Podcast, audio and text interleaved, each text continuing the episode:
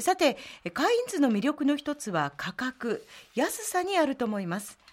薄利多売はベイシアグループを一代で築いたお父様土屋義雄会長のモットーかと思いますが広政社長もやはり安さにはこだわりがありますか？安さについては同じグループですから、はい、あの人一倍こだわってあの取り組んでるつもりです、ただ薄利だから安いってこともないと思うんですよね、うん、期待されてる機能があって、思ってた値段よりも値段が安いから安いということであってつまり価格が安いか高いかっていうのは、はい、あのマーケットプライスがあると思うんですがそこの期待値よりも安い値段も提供できるから安いんだと思うんです。うん、あのまあ、薄利かどうかっていうのはその仕入れの問題ですから、はい、それは違うのかなと思ってます。うんその安さというところでは会長と土屋社長は考え方としては似ているんですか？私は一緒だと思ってるんですよね。はい。捉え方はもちろんも一緒で、えー、安さの拡大解釈っていうんですかね。なるほど、えー、まあ、消費者としては本当にいいものを安く提供していただけることに越したことはないんですけれども、はい、売る側としてはやっぱりこう低価格の競争だけをこう続けていくというのはそれは限界があったりとか辛いのではないかなと思うんですが、うん、そのあたりはいかがですか、うん、先ほど奈良さんおっしゃられた、うん、薄利だけで、はい、あのいくっていうのはちょっと辛いかもしれないですね。でもこの安さを作り出すために、はい、あのいろんな、まあ、これは苦労もあるんですがあのもう世界中、あのいろんなところに行って送信をするとか、はい、期待以上の機能をもっとつけるとか、うん、いうことがお客様がどういうことを期待してね、はい、あのその商品を買ってるのかということを突き詰めてもっと価値を上げるんだというふうな活動をしてそれで安さを作ることは、えー辛いというよりもむしろ楽しいですよね。楽しみですか、はい、そのことが受け入れられて、はい、あの自分たちの作ったまさに作った安さだと思うんですがそれが理解してもらえるとか受け入れてもらえるっていうのはものすごい嬉しいことです。あのとてもユニークな商品が多いですよね。まさにこう私たち消費者のかゆいところに手が届くというか、例えばこうお玉一つにしてみても倒れてしまうとこう使いにくいなと思っていたのが、えー、こう立ったままの状態のものを開発してくださったりとか、はい、ここなんですよねっていうのをこう逆に気づかせてもらえるような、えー、それでいてこうお手頃というのが本当に魅力なのかななんて消費者の一人として思うんですけれども。まあ、あのそう言ってもらえるととても嬉しいんですがあの、まあ、そういう商品を一つでも、はい、あの多く開発しようというふうに思ってます。うん、やはりこう独自の道というか。はいでまあ、あのどちらかというとカインズも、はい、うんと最初は開発商品はその低価格よりというか低価格だけというか機能はそんなにないんだけども値段が安いっていう商品の開発コンセプトが強かったんですけども、はい、やはりそこからあの徐々に切り替えてきまして、うん、特にそうですね2010年以降ですか、はい、あの名前で呼べるようなあの商品が増えてきて、あ。のその辺がどこにでもあのある商品じゃなくてカインズだけで買える商品として受け入れていただけるようになったことがすごく大きいのかなと思ってます。ちなみに、えー、名前でこう呼ばれる商品というとどういうものが挙げられます？え例えばですね今テレビ CM をやってるんですが、はい、プラスチックの収納ボックスのキャリコっていう商品がありまして、まあ、これなんかはあの従来はあのプラスチックのボックスですから、はい、重ねると下のものが取れないわけですよ。あそうですね。重ねたとしても3段を重ねたとしても下のものが斜めで取れるっていうのがキャリコの機能なんですけども、いう機能をつけたりとか、はい、まあ、あとはパンクしにくい自転車とか。あので今度このパンクしにくい自転車もですね、はい、あのキラリっていうあの商品に今度あの変わるんですがキラリというのは、はい、あの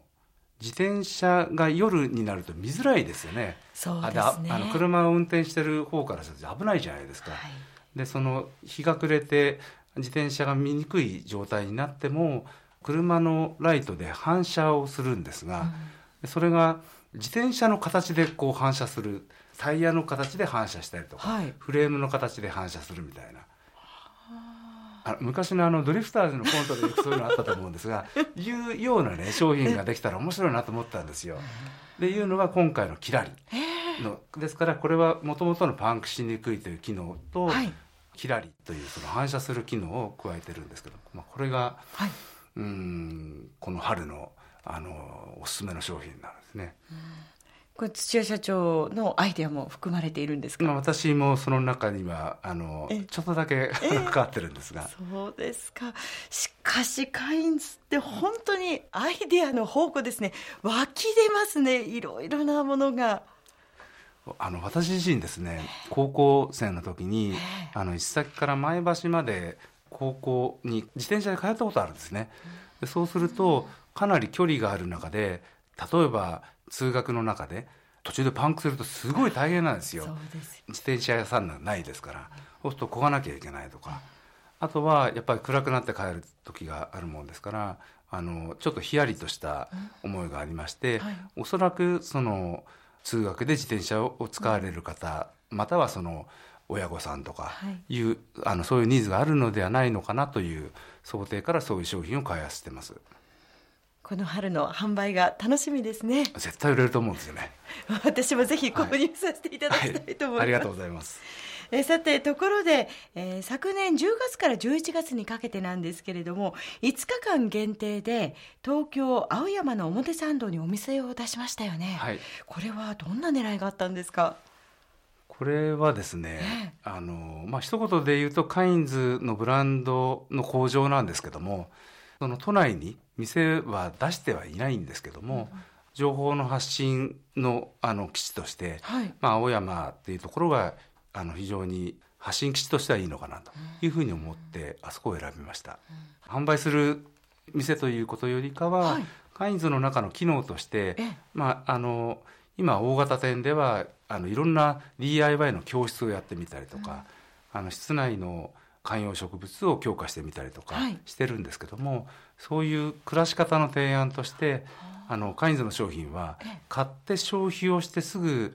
あのそれで終わりの商品ばかりじゃないんだよと。うん、あのもっと例えば緑があの育ててであの家の中で楽しむとかあとは DIY であの自分なりの工作をしてでそれが部屋の中に置いてあったら心地いいとか。うんいうような楽しみ方があるんじゃないですかということを提案している店になってます。ひと手間こう加えることの楽しさをお客様消費者の方にこうご提案をするような。そうなんですよ。これは育てたり作ったりというのがやっぱりあのカインズの中で非常に大切にしていることですからそのことを伝えようということでこのお店のあのコンセプトもライブグリーンという名前にしましてだから育てること、または作ることを提案するというあのそういうコンセプトの店にしました。感触はいかがでしたか？感触はまあまあまあですかね。あのこの5日間ではあるんですが、まあ、ほぼ毎日1,000名ぐらいの方があの来てもらいましたしそれと同数ぐらいの方があのウェブサイトに訪れて来ていただいてますから、やっぱりあの普段店でいろんなイベントをやっても、はい、なかなかないこのなんていうのかな反応がここであったのかなというふうに思ってます。今後はそういったお店をこう都内に出店するとかそういうモデルとなるような店舗でもあったんですか、うん、あの形で出店するつもりはないんですけども、ええ、まあ、そのコンセプトとしていろんな形ではもっと発表はしていきたいというふうに思ってます。さてカインズは現在北海道から沖縄まで24都道府県に197店舗を展開していますよね。ということはもう今年200店舗ですか？はい。今年は200店舗の記念の年になるつもりです。ええ節目となりますね。はい。現在は従業員数はそうしますとどのぐらいいらっしゃるんですか？まあ現在あの、まあ、約1万人ぐらいの方が働いていただいております。1万人ですか。こう実感として捉えるのが難しいほどのこう大きさだと思うんですけれどもその大きな組織をまとめるためのモットーなどはありますか？1万人の方と本当に膝を交えてお話しするってことはちょっと事実上できませんので、はい、やはりあのそれぞれの店ごとのリーダーを育成するとか、または商品部で言えばあのそれぞれの事業部ごとのリーダーを育成するとかいうことが大事だなというふうに思ってます。そのリーダー育成の時に社長が大切にしていることはどんなことですか、はいうん、リーダー育成のためにはここはなるべくマンツーマンで、はい、あの話をしていこうと思ってます、うん、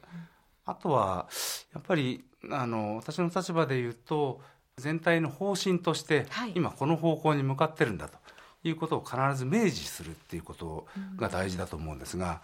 あと明示することと明示しっぱなしだとあのまたやらなくなってしまいますからちゃんとそれをチェックするというか確認するということが大事なのかなと思ってます。日々そういったこともやはりこう細かくチェックしていくということが大切になってくるんでしょうか？はい意外とこの人間は人によって考えていることは若干ずつ違いますから、自分は大きく伝えたつもりであっても、あの一人ずつ聞いてみると若干こう伝わり方が違うってことはよくあるもんですよね。ですからそのリーダーになってもらった人には、はい、あのなるべくマンツーマンであのこちらの,、あの思いも伝えるし、相手がどう伝わっているかを確認するしということが必要なのかなと思ってます。